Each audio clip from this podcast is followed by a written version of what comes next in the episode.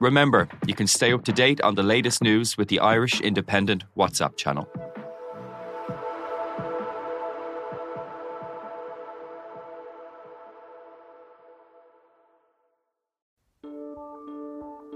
Seachtain, an Indo ascaelige.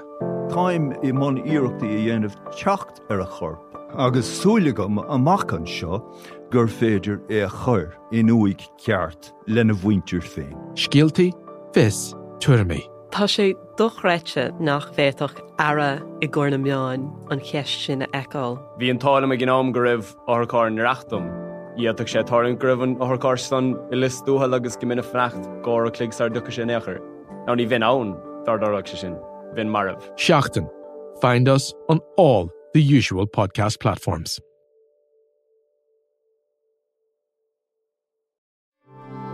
This is an Irish Independent podcast.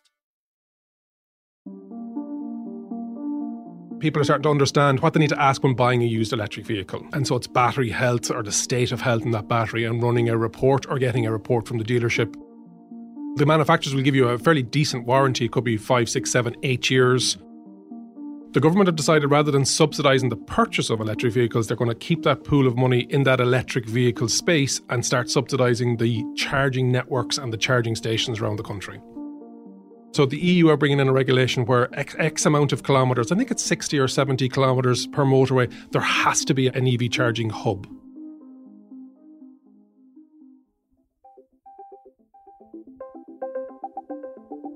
Hello and you're welcome to the Big Tech Show with me, Adrian Weckler, in association with Square. Square helps you look after your business needs from menu management and online ordering to payments. Visit square.com for more. Now, what's the best electric car to get? Is Ireland any closer to fixing our shambolic public charger network? And how can range anxiety actually make you into a calmer, more zen driver? Well, I'm joined by Mr. EV Ireland, Derek Riley, General Manager of Nevo.ie and founder of the EV Ireland channel on YouTube. Derek, we're going to get into the topics, the topical stuff and the how-to stuff in a second. But can I tell you about how buying and driving an electric car has made me zen and calmer? It has taken me by surprise. I've gone from being Jeremy Clarkson to Daniel O'Donnell on the road. The guy who doesn't gun through the lights, the guy who sits in the left-hand lane, just contentedly, you know, toddling along while everybody zooms. That is now me. And the reason that that has happened is ironically because of range anxiety. So my range anxiety for the electric car that I bought 6 months ago, I've been driving it along, and I have range anxiety for it. And that has made me go 20 kilometers per hour slower on motorways. Because of efficiency. Because of efficiency, because I know I'm not going to get to Belmullet if I drive it at 120 kilometres per hour or 105 kilometres, 100 kilometres per hour on the primary roads. It has forced me into being a nicer person. So we're not going to call it range anxiety anymore. We're going to call it range awareness.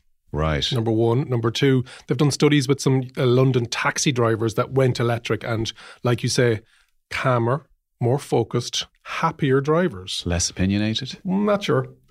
So I am definitely less angry. I am much less likely to be the one looking for the little gap in the road or worried that I'm 20 seconds more delayed. I will actually now write off that 2-minute delay being behind the truck or the bus or the little old lady as being, that's fine. And I now look around and go, oh, look, it's springtime. Oh, look, there's a sunset. Oh, look at that cottage over there. More mindful.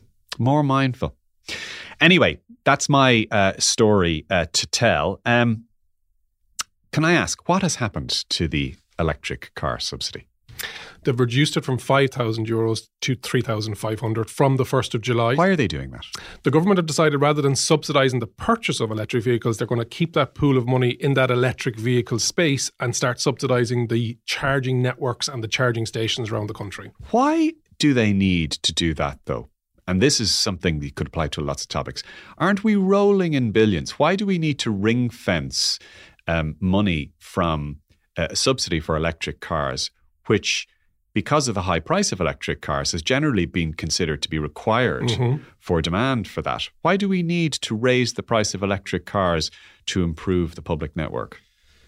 budgetary requirements, I'm sure, as a government. They have to make sure everything balances, and the ring fencing is required. We don't have to do that. I mean, we're so many billions in the black at the moment.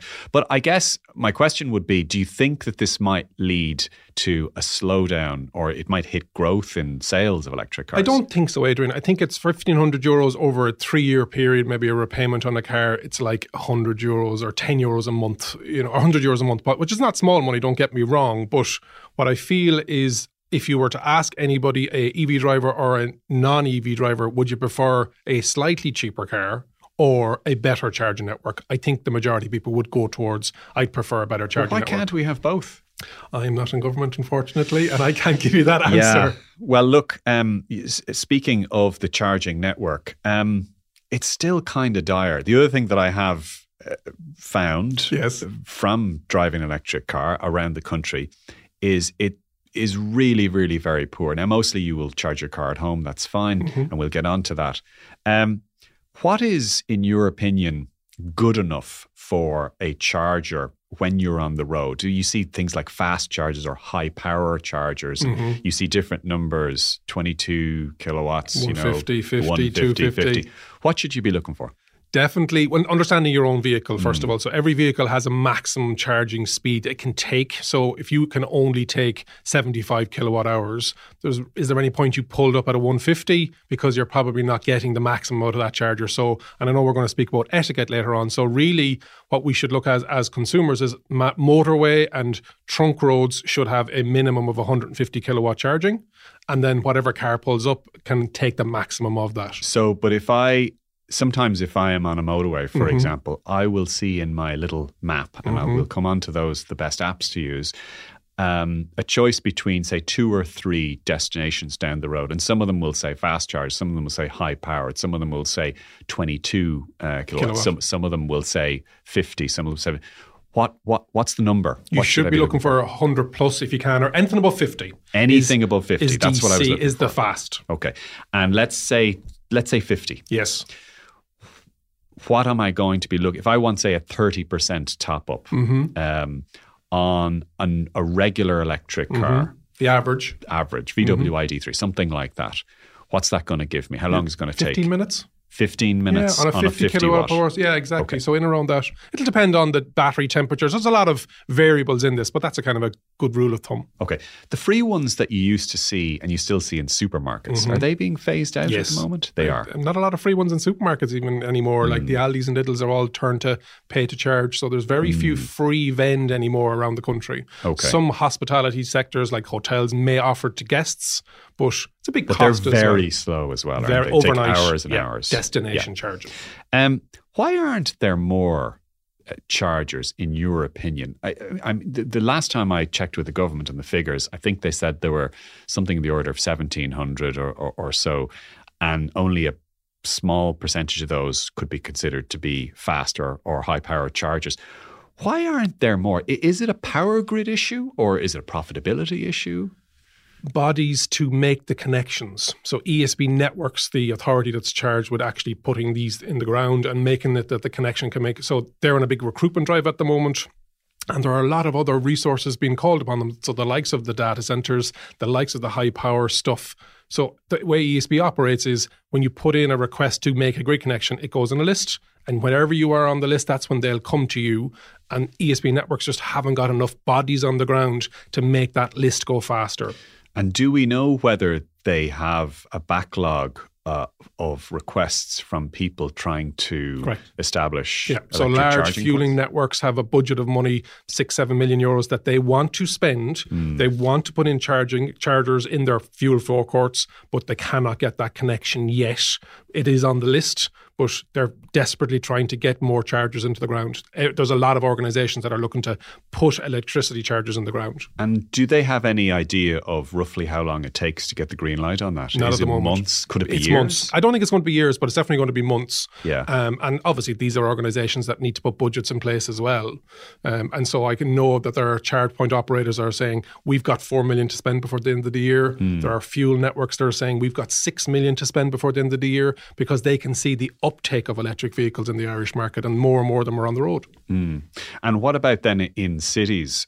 I'm fortunate to have a driveway, so the charging, the home charger that I have, which is Ohme, which is now VW's partner charger, I think, that works absolutely fine. But most people who are in apartments, for example, have a much big challenge there, isn't it? Yeah, and we're actually, as a country, we're lucky because 80% of people in Ireland have a driveway or the ability. Is that many? Yeah, whereas in the UK, 80%. It's 40%. Yeah, because we're a very dispersed population. Yeah, we're not very dense. Yeah, exactly. So apartment charging, there's a couple of solutions for that. There is a grant available so that the property management company can apply to put chargers into the car park if there is a car park. Yeah. So there's that option, number one. But that's only going to be a handful as well, yeah, isn't it? Well, usually if there's an apartment built, they usually have a car park associated with it. But they're probably only going to put maximum 5 or 6. They have an option of up to €100,000 or 80% of the actual cost. So they can put in, and I wouldn't want a charger at every spot. I'd prefer communal charging, so because I'm only going to charge once a week. So there's no point really putting a charger in my dedicated spot, but put in 4 or 5 communal spots. Are you in an apartment? I'm in an apartment block. So how do you charge? So downstairs there's one communal EV charging spot.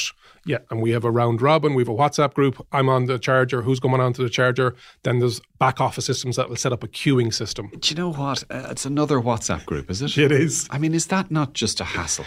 So there are back office providers, the likes of a company called Monta, that actually will put in the app that you charge through. You can sign up as I'm queuing on this, and then you get a notification to say, Adrian is taken. I don't know who it is, but the charger is now available. It's your turn to charge. You see, I have made a certain amount of allowances and compromises in what is convenient to go electric. I've always wanted to drive electric. Some people out there think that I've been very critical of electric cars and the setup, but it's not because I don't like it. It's because I've just tried to be constructively critical of the setup here in Ireland. But I don't know, the idea of having to wait in line via a WhatsApp group or even via a convenient app like that to recharge the car, it would put me off, I have to say. We're going to have to change how we live, how we charge. The planet is not getting any better at the moment. Global warming is that there is going to be a slight inconvenience, in my opinion.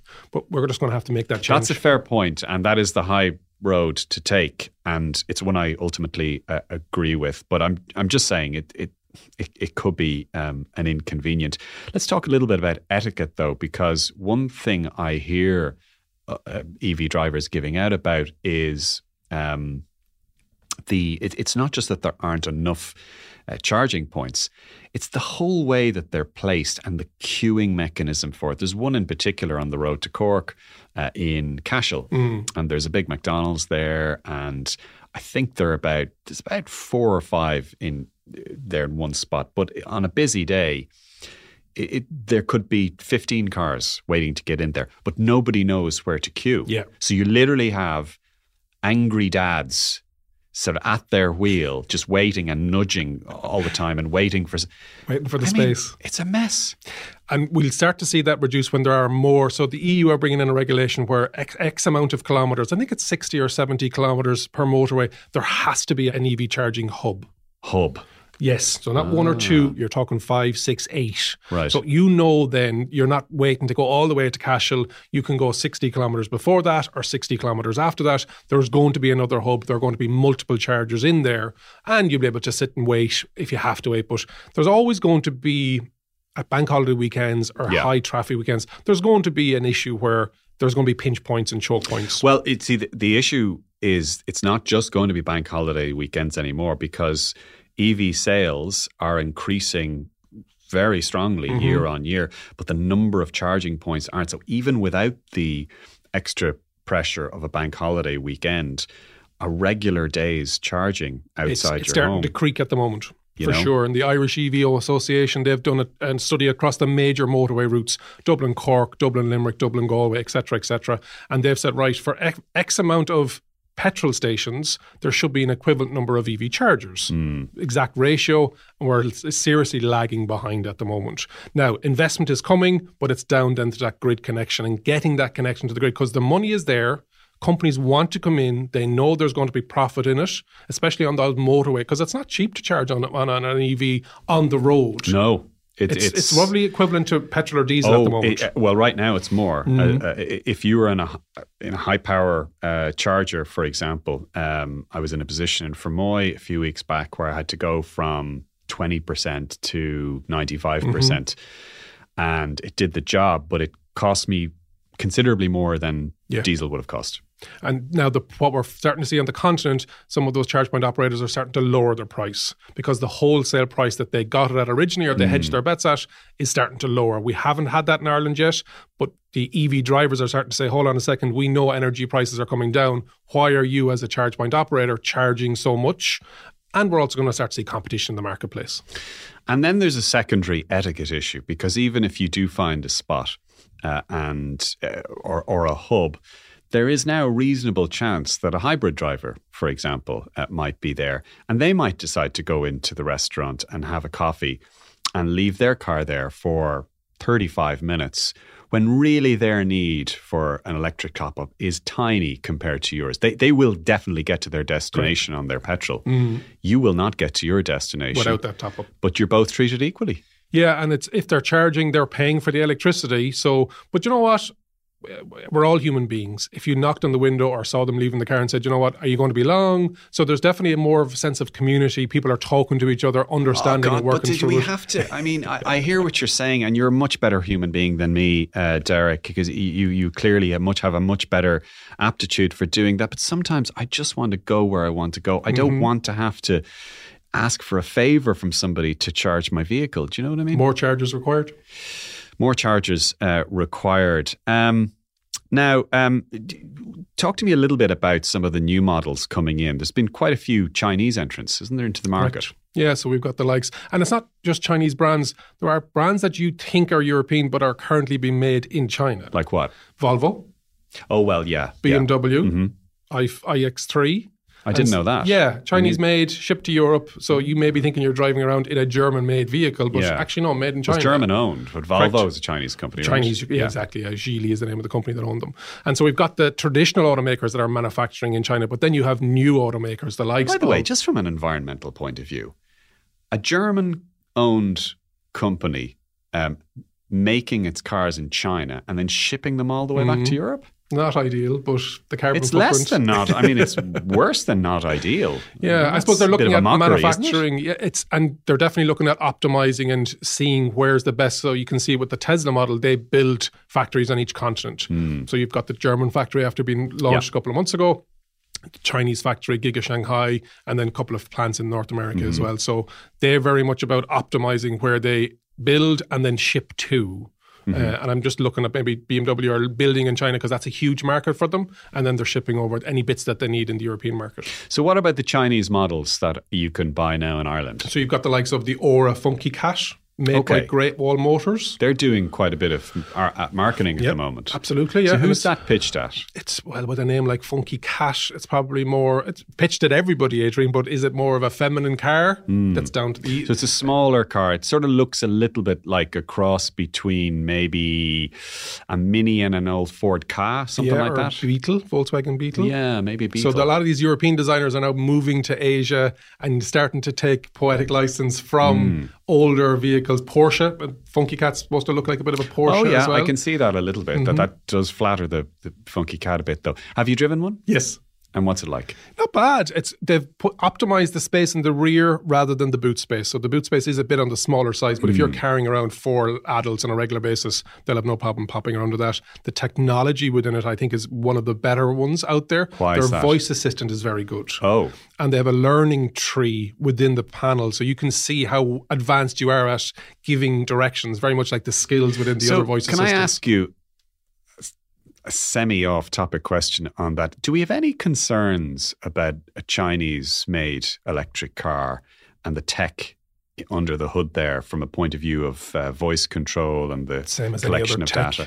You know, whether you're using a Chinese mobile phone or a Chinese laptop, I don't know. Yeah, but that's my point. The Chinese mobile phones, there's a bit of a crackdown on a lot of them. I don't think so. I think also the operating system, you can plug in your phone and you're using the Android Auto or the Apple CarPlay then within their infotainment system. You're not reliant on theirs. Okay.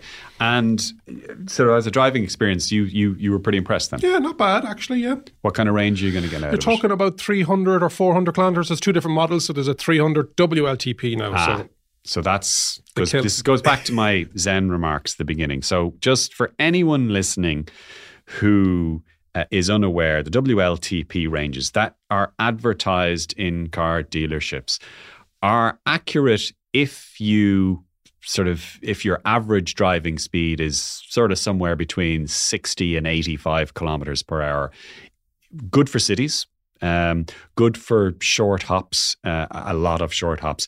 Absolutely disingenuous and inaccurate if you're doing motorway driving at the speed limit. No, even in the summer.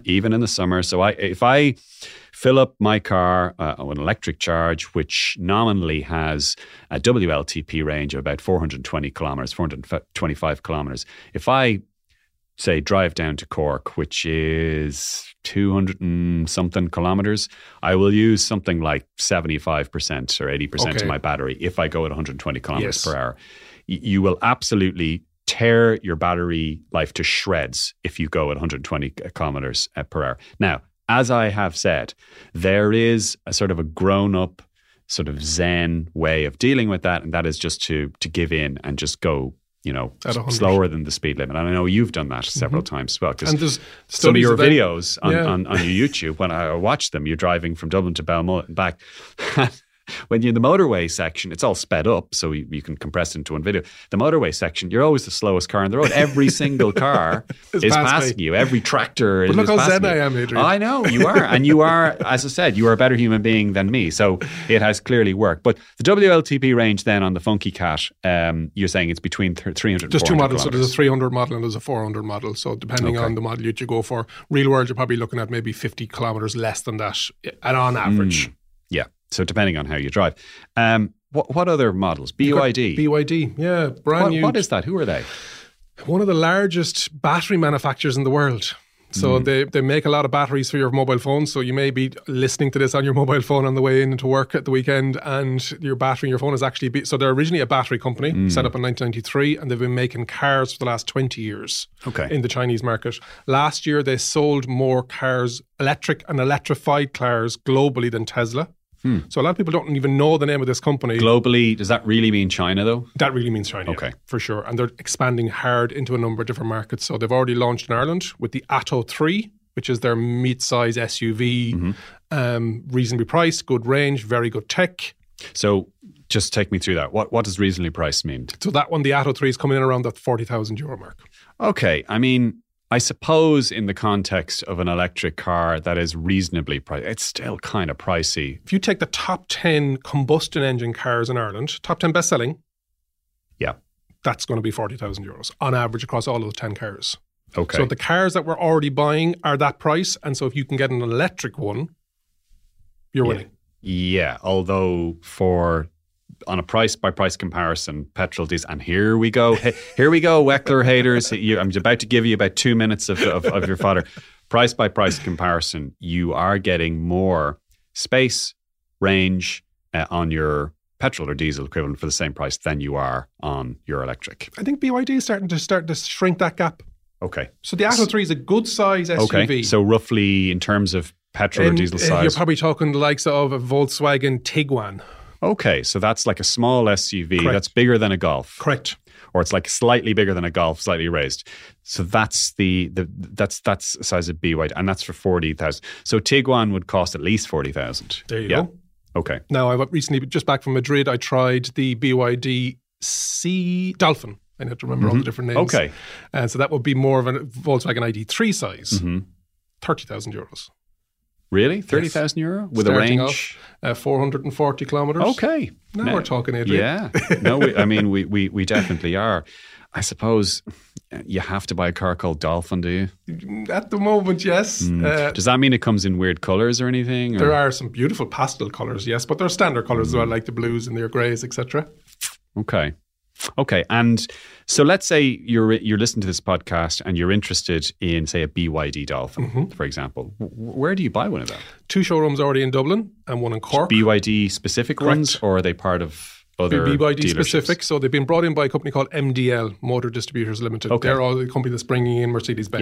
Yep. Mm-hmm. So established Irish brand, Irish family owned, and they have dealerships around the country. Mm. But there are two dealerships they've opened up to BYD in Dublin North, Dublin South, and in Cork. So they're managing those three. Mm-hmm. And there are other dealerships going to be appointed, like any other car brand, around the country. So you walk in, you can go for a test drive. Right. And what's demand like for them? Really good at the moment. And they have stock. Okay. Which is very important. Yeah. Because stock has always been a serious issue over the last year. When I bought my car, I'll just say it's a VW ID.3, it was cheaper for me to buy it new.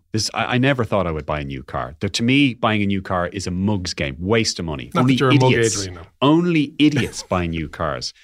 And the only reason I did was because if I had gone to buy a, say, 1-year-old Volkswagen ID.3, it would still have cost me about $2,000 more, $3,000 more than to buy a brand new car with 0 kilometers in the car. Because if I to buy the brand new one, I had to wait 6 months. And so people who wanted one right now were willing to pay for a 1-year-old one with kilometres on it. It's starting to equalise now, but the used car market is definitely... Cause that's, so how is, speaking of resale, how is resale value holding up on electric cars? Yeah, there's definitely people are starting to understand what they need to ask when buying a used electric vehicle. And so it's battery health or the state of health in that battery and running a report or getting a report from the dealership. How was it looked after? Where am I going to charge? How am I going to charge? Et cetera. So on the battery health, that's a question that I get quite a lot. How do I know if the battery is going to last, for example? Well, the manufacturers will give you a fairly decent warranty. It could be 5, 6, 7, 8 years. And they'll say, within that time period, we guarantee that the battery state of health will be at 70, 75% I think it's health. Usually between 70 and 80%. Correct. They'll say after something like 7 years, exactly. Which is pretty good, as anyone who knows anything about batteries knows, whether it's your phone or laptop or anything else, batteries do degrade over time. Right. That's just a law in electronics. Home charging. So the one that I have at home, it's called Ohme, O-H-M-E. Very happy with it. It charges very well. Comes with its own app. Really, really good. What are the other common ones you can get? Yeah, so you're going to get the Zappi Wallbox charger. You're going to get the likes of Wallbox itself, which is a Spanish brand. And they're all, Zappi would have been the one originally that would have had solar integration, which would have been a big thing for people. So if you have solar panels, you could charge your car off that charger. But now the Ohme, the Wallbox, etc., are all having that solar integration built in, so that USP is no longer there. In the UK, what they're starting to do is they'll only give you, so there's a grant at the moment for a charger. So I was going to ask, we know the subsidy is reducing for the vehicle. Correct. Is it changing at all for the home charger? No, still there, and you don't, originally you had to prove that you had an EV to avail of that grant, which is €600. Is that right? You had to give a VIN number, you had to take a picture of the car outside your house when you got it. So there was a couple of hurdles to jump, whereas now, if you want a home charger in your holiday home, in your parents' house, that grant is available, €600 off the cost of installation and purchase. Wow. Okay. Yeah. Okay. So it's still, that's actually still a reasonable deal, because so your the standard cost is somewhere like a grand and a half, correct, something like that, isn't it? And you're getting 600 back then. So it should cost you under €1,000 all in. And then there are fancier ones out there, Adrian, like everything bit of tech. There's nicer looking ones with better functionality, smarter, etc. Longer cables as well. I got one with a couple of extra meters, a longer the 7 cable. Meter, yeah. And that, I have to say, was well worth it. Yeah, and it's expensive to go increase from 5 meters to 7 meter. It might have been an extra €100, but as you say, better looking at it than looking for it. Oh yeah. Now talk to me just briefly about the apps that are there out there. So a lot of cars will have their own apps. A lot of charge point operators will have their own apps. So people talk about, you know what, I'd love if there was a single app that could do it all. Not at the moment, but there will be European legislation coming in where interoperability has to be. So you can have one app and you can go on any charger. So at the moment, what do we have? PlugShare is a good one to see all the chargers that are in the marketplace. Okay. So that's number one, and that's a crowdsourced. If you find a new charger, you can upload it, take a picture of where it's located. ESB eCars is the state one. They run all. EasyGo is a good one because they'll run on Circle K, they'll run on Ionity. But is that only their own charging points, or will they include the ESB ones as well? They'll include the ESB. Okay. So EasyGo will allow you to roam, is what they call it, on ESB and Circle K and Ionity. Apple Green are starting to come into the market. They have their own app. Huh. But that's so for their own stations, okay? So at the moment, there's a small bit of siloing going on. EasyGo is the best of them. What about ZapMap? ZapMap is good, very much like PlugShare. Okay. Just you can't upload as easy when you find a new charge point. Yeah. See, I think what most people... I know somebody who rented an EV recently to drive to Belfast, and she had to like download 3 different apps and 2 or 3 different payment methods. Tap to pay is coming. Okay. As European legislation. It's very frustrating. Yeah. I mean, even as somebody who's used to it now, it's still quite frustrating. I still have to shuffle through apps and shuffle through payment cards. And some of them will give you a physical payment card. Then you have to bring that card around. Some of them will let you pay through your phone, but not as easily through the card. And I don't know. And do you know what? Once we have a plethora of charging operators, the ones that are easier to use will take a tap card. Consumers are going to start to gravitate towards that. And at the moment, we're a small bit divided, but it will start to meld together. Okay, just finally, Tesla is holding its share worldwide, looks like. In Ireland, though, a lot of the other brands seem to have caught up, if not overtaken it. What's your viewpoint on that? I still think the price point of Tesla Model 3 of just around €40,000 for a brand new Tesla Model 3, €46,000 for a brand new Tesla Model Y. And they have stock, they have inventory, they're not building to order anymore, they're just pumping them out of the factories. There is a new Tesla Model 3 coming. Is a Tesla Model 3 still... I mean, it's an old car now. Tech is great. Efficiency is great. What, 8 years old? The styling of it, yes. But they have a continuous improvement. So you might have a car that's X amount of years old, so 2017, 2018, when they came to the Irish market, so maybe 5 years. That car... that if you buy a Tesla Model 3 today, it would be totally different. There might be a totally different door handle mechanism. There might be a totally different center console. So it may look like the same car on the road. So there is a refresh coming called Project Highland at the moment. So that is coming down the line. But the fact that they've got over-the-air updates, the fact that you can get into a car that might give you an extra 50-kilometer range because overnight on your Wi-Fi. Yeah, I mean, the tech inside, and particularly the software approach, is absolutely fantastic. It's top of the range, no question. You can't get a Model X right-hand drive, though, in Ireland. I've seen people giving out about that. They've said, Elon and Tesla have said, no, you can have a left-hand drive if you want. Why? Because EU UK and Ireland because of Brexit? No, just because you can get it in the UK, right? No, not in the UK. No right-hand drive at all. Oh. Yeah. So it's like we're making a production line. We're only going to do left-hand drive. I think they'll cave, but they don't sell a lot of X's and S's in Ireland, really. Because you're a handful. Towards 100 grand. Over 100,000 euros. Okay. Look, Derek Riley, General Manager of Nevo.ie, and founder of the EV Review channel on YouTube. Thank you very much, as always, for sharing your expertise with us on this, and also for being a nice human being.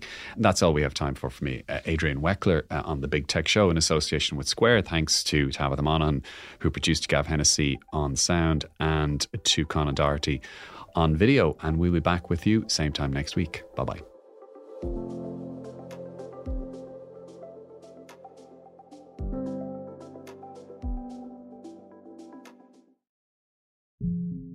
Yeah, having my head shoved into the steps of the Ulster Bank in Ranelagh, cold butt of a gun put into the back of your skull, that's a moment where you go, okay, yeah, I think this one's up. How does a high-flying academic become one of Ireland's most prolific bank robbers? What I would see as the most important part of this still lies open. I'm Not Here to Hurt You, a brand new series from the award-winning team behind the Indo Daily. That November day, that's where it all begins. Out now, wherever you get your podcasts.